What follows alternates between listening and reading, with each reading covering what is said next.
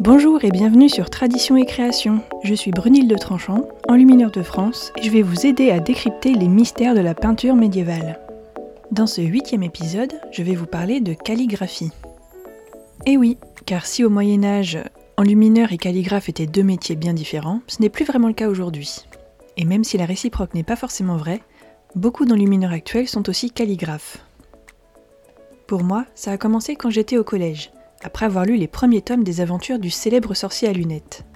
J'ai alors immédiatement voulu apprendre à écrire avec une plume.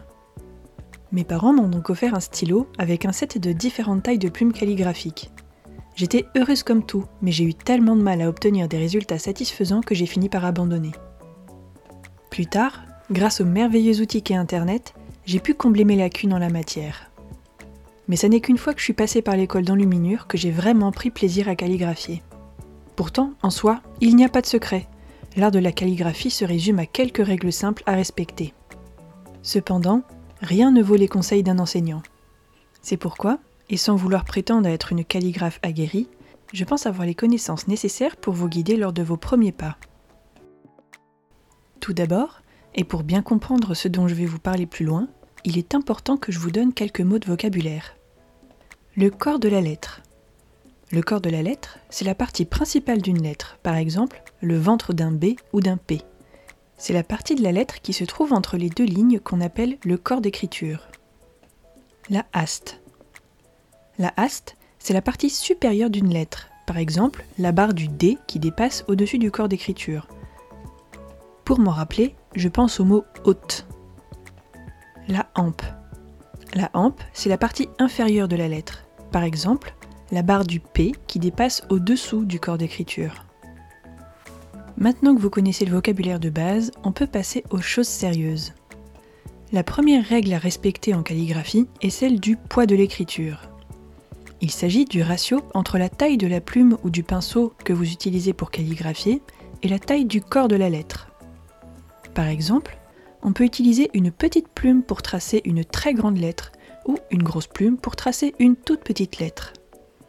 Le fait de tracer une petite, une moyenne ou une grande lettre avec une même plume fait varier son poids.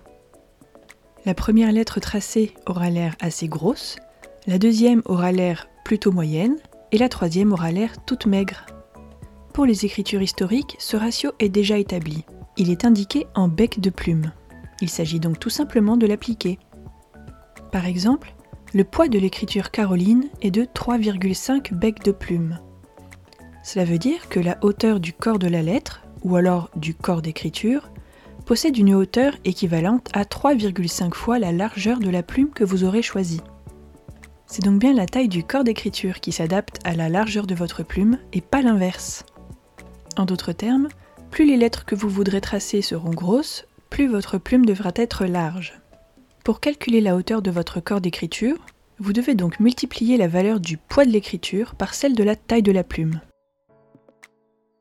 Une autre règle à respecter en calligraphie, et tout aussi importante que le poids de l'écriture, c'est l'angle d'écriture. Il vous permettra de réaliser les pleins et les déliés comme il se doit. Les pleins sont les parties des lettres les plus épaisses. Quant aux déliés, ce sont les parties des lettres les plus fines. C'est la largeur et l'inclinaison de la plume qui déterminent les pleins et les déliés. En changeant l'angle d'écriture, on change donc leur taille et leur emplacement. L'angle d'écriture naturel est d'environ 45 degrés vous pouvez le modifier en rapprochant ou écartant votre coude de votre corps quand vous écrivez. Parlons maintenant du ductus. Eh bien, ça n'est rien d'autre que le sens et l'ordre dans lequel les traits des lettres sont tracés. Cet ordre et ce sens permettent d'apprendre un geste qui deviendra une habitude et vous permettra à terme de tracer les lettres les plus belles le plus facilement possible. Sur les planches de calligraphie, le ductus est généralement indiqué par de petites flèches numérotées autour des lettres. Et pour finir, il faut évidemment que je vous parle du rythme de l'écriture. Il est crucial pour l'aspect du texte car c'est lui qui détermine l'espacement entre les lettres et les mots.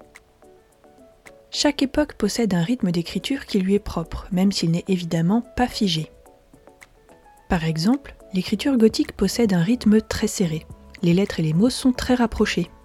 Au contraire, l'écriture rustique possède un rythme très détendu. Ces lettres ont toute la place qu'elles veulent. Si vous tenez à ce que votre calligraphie ait un aspect historique, il est donc préférable de bien observer les manuscrits de référence afin que votre rythme s'en rapproche. Pour les manuscrits, vous pouvez les consulter sur ceux de la BNF par exemple. Mais libre à vous d'improviser. Voilà qui est tout pour cet épisode consacré à la calligraphie.